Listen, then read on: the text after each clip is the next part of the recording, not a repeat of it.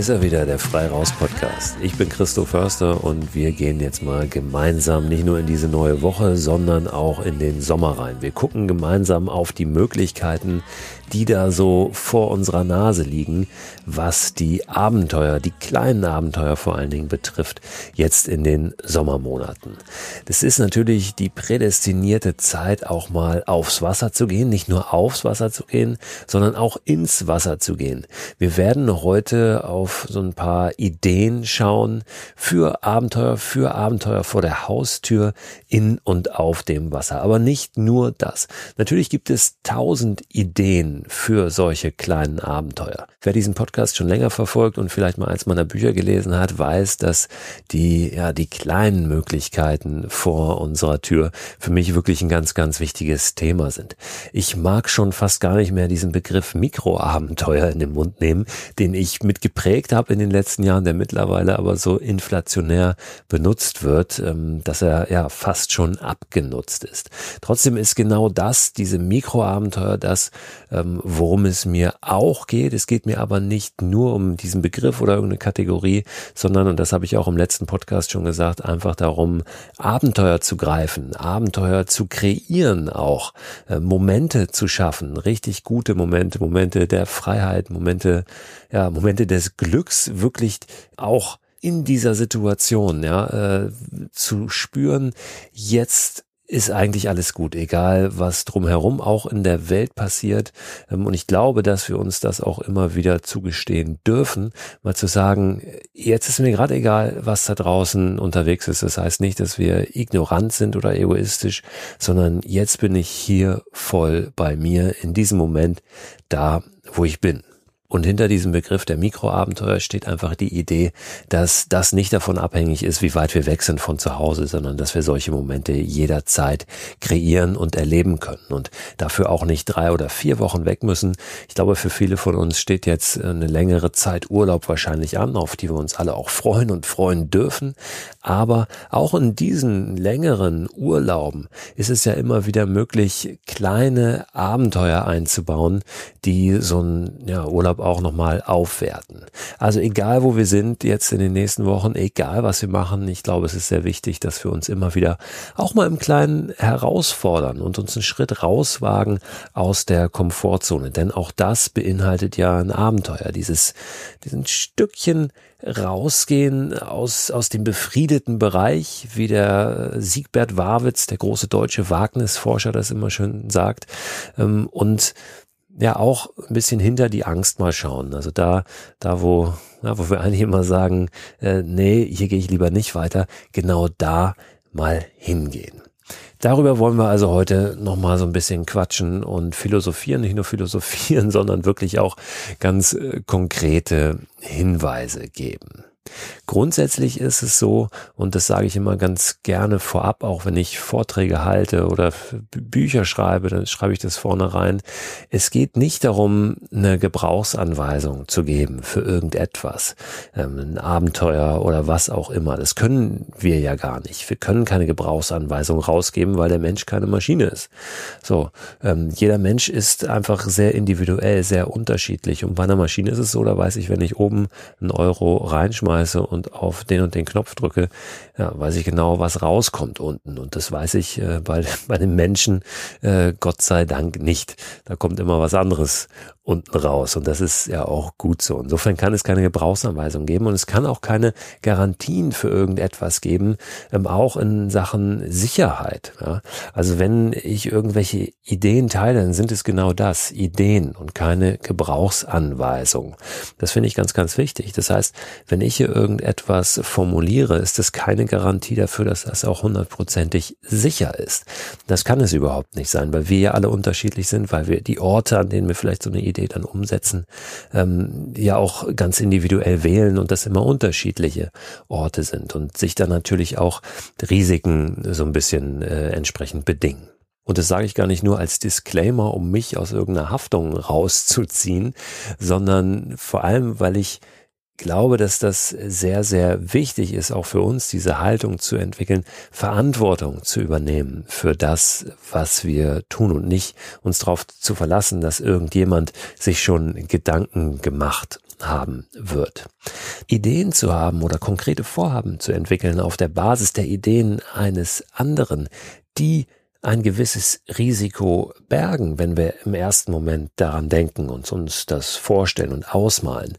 Das ist ja durchaus völlig in Ordnung.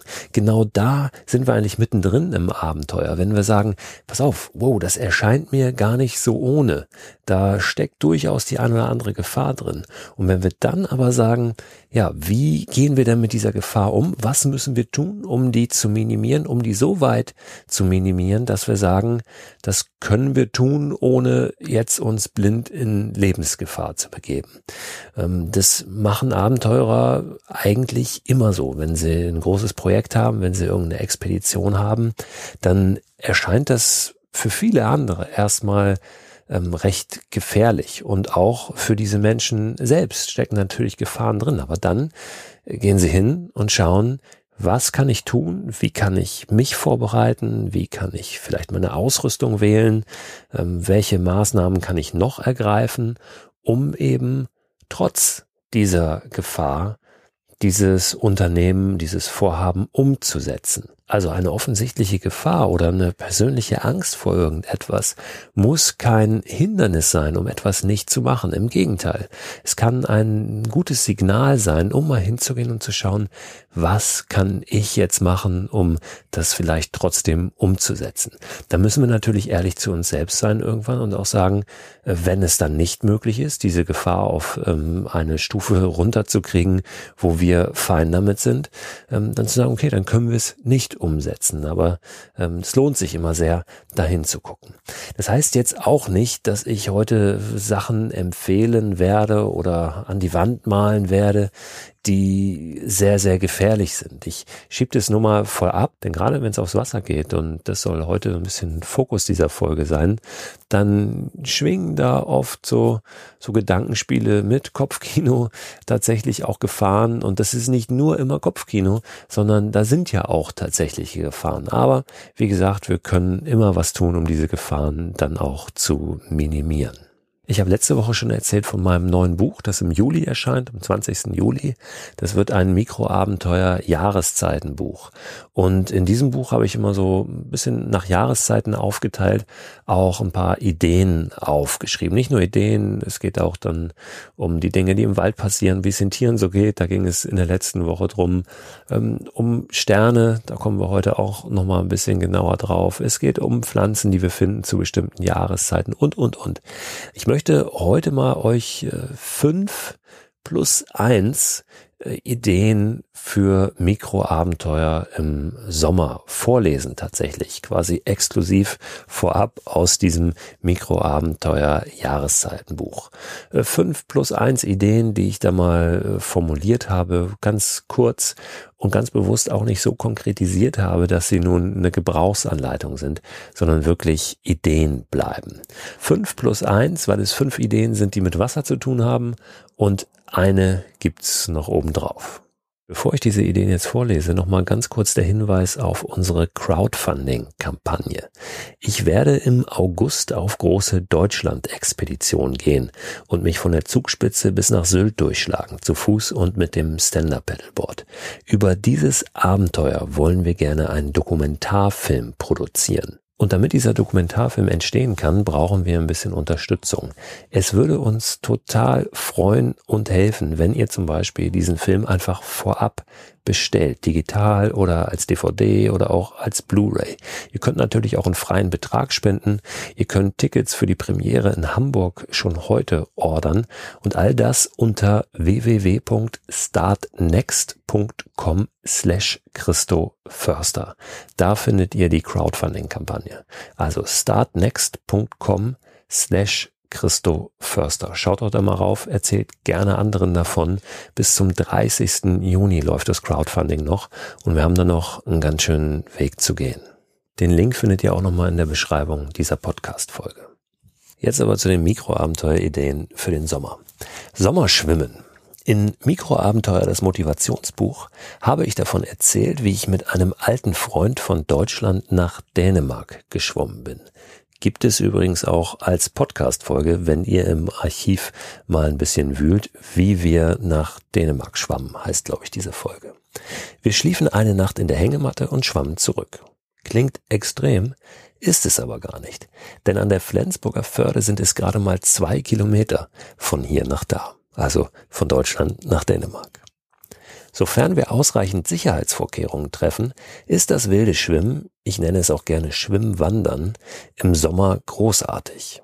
Mittlerweile gibt es unter dem Titel Wild Swimming Bücher, in denen die besten Spots für Deutschland, Österreich und die Schweiz sowie andere Länder in Mitteleuropa verzeichnet sind. Wie ihr diese Buchreihe findet, das packe ich euch gerne nochmal in den Newsletter rein, der diesen Podcast begleitet und immer Ende der Woche erscheint. Den Newsletter könnt ihr abonnieren unter christoförster.com slash frei raus. Aber auch diesen Link findet ihr in der Beschreibung der Podcast-Folge nochmal. Das Gepäck lässt sich in großen Packsäcken, in Packrafts, ultraleichten Rucksackbooten oder auf Stand-Up-Pedalboards hinterherziehen. Alle Varianten dienen auch gleich als Boje, um besser gesehen zu werden. Was Sie natürlich auch benutzen können, sind Badekappen in Signalfarben oder es gibt mittlerweile auch wirklich so extra kleine ja, Säcke, die man aufpusten kann und als Boje für das Schwimmen hinterherziehen kann. Puristen schwimmen natürlich ohne weitere Hilfsmittel. Ich habe im Sommer in der Elbe bei Hamburg aber auch einen Schwimmwanderer mit Neoprenanzug und Flossen gesehen. Alles kann, nichts muss. Nächste Idee in aller Kürze. Schlauchboot bauen à la Neberg. Abenteurer-Ikone Rüdiger Neberg schrieb für die letzten fünf Ausgaben der Zeitschrift Yps im Jahr 2000 eine Kolumne mit Survival-Themen. In der Ausgabe mit dem Solarzeppelin als Gimmick, einige werden sich sicher erinnern, erzählte er von einer Idee, die er von australischen Ureinwohnern abgeguckt hatte ein Schlauchboot aus Gras. Dafür wird ein großer ovaler Kranz aus langem Gras oder Brennnesseln geschnürt. Funktioniert am besten, wenn man die Form vorher mit angespitzten Stöckern auf dem Boden absteckt und das Material hineinlegt. Den Kranz dann vorsichtig auf eine Baumarktplane legen, die Aborigines nehmen Rinderhaut, und die Plane rundum nach innen schlagen und dort unter den Kranz stopfen. Jetzt noch etwas Gras ins Boot, um weich zu sitzen und die Plane am Rausrutschen zu hindern. Wie groß das Boot sein muss und wie viel Material du brauchst, kommt natürlich darauf an. Ohnehin solltest du bedenken, dass diese Idee nicht TÜV geprüft ist. Ein Versuch ist sie aber definitiv wert. Eine schöne Variante zum Schlauchboot ist natürlich auch ein Floß. Idee 3 geht sehr in die Richtung zu dem, was ich im August und September vorhabe bei meinem Deutschland-Abenteuer, meiner großen Deutschland-Expedition, nämlich zu Fuß und mit einem Vehikel auf dem Wasser unterwegs sein. Ich habe es hier in dem Buch genannt Querfluss einwandern. Die Wortschöpfung Querfluss ein habe ich zum ersten Mal vom Fotografen Jens Steingesser gehört. Jens folgte von seiner Heimat im Odenwald aus verschiedenen Wasserläufen bis in die Ostsee. Dabei war er mit einem schwer bepackten Faltrad und einem leichten Rucksackboot beziehungsweise Packraft, da haben wir es wieder, unterwegs. Ein Packraft eignet sich perfekt, um das Wandern an Land und auf dem Wasser zu kombinieren. Jens wählte vor allem deshalb das Fahrrad und nicht die Wanderschuhe, weil er so etwas entspannter das Gepäck für mehrere Wochen plus Fotoausrüstung transportieren konnte. Für ein Mikroabenteuer ist die Kombination Wandern und Packraft aber optimal, weil sie weniger umständlich ist und damit die Hürde aufzubrechen sinkt. Guck dir ein oder mehrere Gewässer aus und dann verbinde sie entweder spielerisch mit Abschnitten an Land oder suche dir einen fixen Startpunkt, von dem aus du einer imaginären geraden Linie bestmöglich zu einem vorher festgelegten Zielpunkt folgst. Egal was dann da kommt, du kannst ja sowohl an Land als auch auf dem Wasser wandern. Wichtig ist bei solchen unkonventionellen von A nach B Ideen aber immer ganz besonders Privatgrund und Schutzzonen zu respektieren. Ich habe in den letzten Tagen auch einmal die Frage bekommen, warum ich denn nicht mit einem Packraft unterwegs bin auf meinem großen Deutschland-Abenteuer, sondern mit dem Stand-Up-Paddleboard.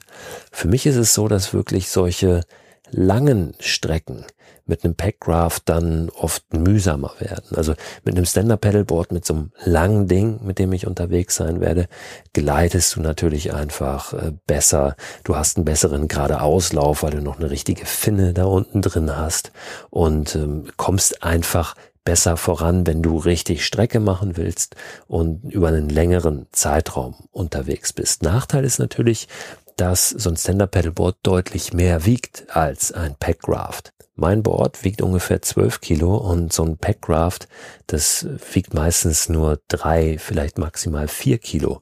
Und deshalb auch dieser Begriff Rucksackboot. Du kannst es wirklich in einen Rucksack packen und ja, das relativ entspannt transportieren. Deswegen ist es wirklich eine super Wahl für so ein Mikroabenteuer. Also Packcraft plus Wandern. Natürlich geht es auch mit dem Stand-Up Paddleboard, ne, sowas zu machen und auch zu kombinieren. Überhaupt keine Frage.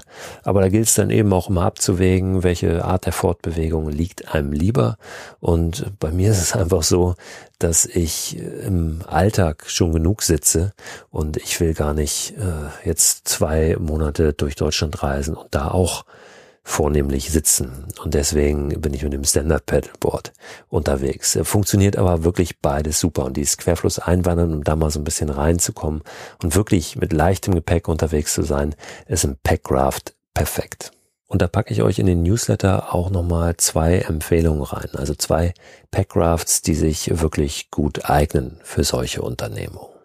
So, vierte Idee. Eine Nacht auf einer einsamen Insel. Dafür müssen wir nicht in die Karibik oder nach Schweden. Einsame Inseln gibt es auch in Deutschland, Österreich und in der Schweiz genug. Das Problem ist nur oft, wir dürfen nicht rauf. Vor dem Inselmikroabenteuer steht also eine gründliche Recherche zu den lokalen Schutzverordnungen. Das ist oft mühsam, kann sich aber lohnen. Ich habe mittlerweile einige legale Möglichkeiten im 100 Kilometer Radius rund um Hamburg gefunden. Schöne Impulse liefert das Buch Islandeering von Hans-Jörg Ransmayr. Das ist übrigens der gleiche Autor, der auch die Wild Swimming Reihe gemacht hat. Und auch den Link zu dem Islandeering Buch packe ich natürlich in den Newsletter rein. Unabhängig von den offiziellen Schutzverordnungen solltest du sorgfältig recherchieren, ob nicht gerade Vögel auf deiner Insel brüten und im Zweifel dein Abenteuer etwas später in den Sommer verschieben. Mückenschutz nicht vergessen und Zecken auf dem Zettel haben dass du dir Gedanken darüber machen musst, wie du überhaupt rüberkommst, wird dir spätestens vor Ort einfallen. Und um das Rüberkommen geht es ganz konkret nochmal in der fünften Idee. Einen Fluss überqueren. Je nachdem, wie breit und tief der Fluss und wie stark die Strömung ist, kann das ein sehr herausforderndes, mitunter auch ein gefährliches Abenteuer sein. Es geht bei dieser Idee nicht darum, die Elbe oder den Rhein zu durchschwimmen oder sich ins Wildwasser zu stürzen. Ein schmaler Fluss mit mäßiger Strömung, in dem man noch stehen kann, oder ein etwas schneller fließender Bach mit knietiefem Wasser können aber schöne Gelegenheiten sein, aus der Komfortzone herauszutreten, beziehungsweise den Survival-Ernstfall zu proben. Hier ein paar wichtige Tipps. Diagonal mit der Strömung queren, auch im Wasser Schuhe tragen. Denn wenn wir das nicht tun, können wir uns zum Teil übel verletzen. Wenn das Wasser so flach ist, dass du den Rucksack aufgesetzt lassen kannst, bei Strömung unbedingt Hüft- und Brustgurt öffnen, damit du den Rucksack im Falle eines Sturzes loswirst, bevor er dich runterzieht. Solltest du tiefer als bis zur Hüfte ins Wasser müssen, nimm den Rucksack vorher ab. Im besten Fall hast du dein Zeug im Rucksack in wasserdichten Packsäcken verstaut oder eine große Mülltüte dabei, um den Rucksack hineinzupacken. Wanderstöcke können helfen, die Balance zu halten. Lange, dünne Äste tun es auch. Ja, das waren fünf Ideen für einfache, kleine Abenteuer im und auf dem Wasser im Sommer oder zu welcher Jahreszeit auch immer. Der Abenteuerfaktor steigt dann, je kälter das Wasser und die Außentemperatur wird. Vielleicht sagst du jetzt, was sind denn das für absurde Ideen? Warum sollte ich so einen Quatsch machen? Ähm, dann entgegne ich ganz gerne, es äh, muss keinen Sinn machen. Ein Abenteuer muss keinen Sinn machen. Ähm, aber äh, es kann dann auch eine tolle Herausforderung sein und wirklich einem ungeahnte ähm, Erlebnisse bescheren, wenn man eben mal was macht, äh, von dem man bislang immer gedacht hat, äh, was soll denn der Quatsch. Ne? Vielleicht sagst du aber auch, das ist ja alles Pillepalle, ähm, ich brauche ein richtiges Abenteuer, ich muss eine Stufe höher, um mich herauszufordern, dann ist es ja auch in Ordnung. Ne? Es geht eben hier um, um Ideen, um Inspirationen und dann seid ihr daran, dann ist jeder Einzelne daran. Ähm, so mache ich das auch, wenn ich irgendwie Inspiration mir irgendwo hole, ja, sein eigenes Ding daraus zu machen und so eine Idee dann weiter zu drehen und ähm, für sich irgendwas daraus zu stricken. Es fehlt aber noch eine Idee, weil ich habe gesagt, es gibt fünf plus eins Ideen heute. Und äh, die letzte, die sechste sozusagen, die Bonus-Idee, ähm, beschäftigt sich mit den Sternen. Denn im Sommer und äh, ja, dazu kommen wir jetzt. Ähm, Gibt es da ganz besondere Möglichkeiten. Die Sterne fallen sehen. In der ersten Augusthälfte gibt es die beste Chance auf Sternschnuppen, vorausgesetzt der Himmel ist klar. In dieser Zeit erreicht der Perseidenstrom seinen Höhepunkt. Das charakteristische Leuchten entsteht, wenn Meteoroide, Staub, Metall oder Gesteinskörner in die Erdatmosphäre eindringen. Weil sie so unfassbar schnell sind, verdampfen sie in etwa 80 Kilometern Höhe durch die Luftreibung. Dabei werden Luftmoleküle ionisiert, was die Leuchtspuren hervorruft. Weitere gute Zeiträume zum Sterne gucken, der Januar, Quadrantidenstrom, der November, Leoniden und der Dezember, Geminiden. Die genauen Daten spuckt eine Internetsuche nach Sternschnuppen und Kalender aus. Und hier kannst du dir ansehen, wo auf der Welt und natürlich auch in Deutschland der Nachthimmel wie sehr vom Licht verschmutzt ist. lightpollutionmap.info. Und es ist klar, dass ich auch den Link in den Newsletter reinpacke, der jetzt Ende der Woche erscheint. lightpollutionmap.info. Das ist wirklich ganz interessant, sich da mal die interaktive Karte auf dieser Website anzugucken. Wenn ihr irgendwelche abgefahrenen oder auch weniger abgefahrenen Ideen für solche kleinen Abenteuer gerade jetzt im Sommer habt oder solche Abenteuer schon erlebt habt, dann lasst mich das gerne mal wissen. Ihr könnt mir entweder eine E-Mail schreiben an freiraus.christoförster.com oder ihr findet genau auf dieser äh, Seite, die ich gerade genannt habe, also unter diesem Link, auch eine Telefonnummer und über die könnt ihr mir gerne eine Sprachnachricht zukommen lassen, wenn ihr möchtet. Ihr könnt natürlich auch gerne alle möglichen weiteren Fragen stellen oder mich äh, mit Infos versorgen, mit Tipps versorgen, ähm, was auch immer. Geht alles äh, über den WhatsApp-Kanal sozusagen, über diese Telefonnummer, die ihr findet unter christoförster.com slash frei raus. Das war eine kurze Folge heute, aber ich hoffe, da war vielleicht irgendein kleiner Impuls für euch dabei. Die nächste gibt's schon am Donnerstag und ich würde mich freuen, wenn wir uns da wieder hören.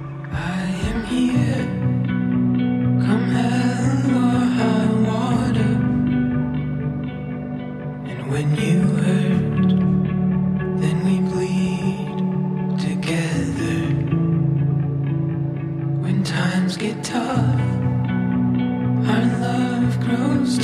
still.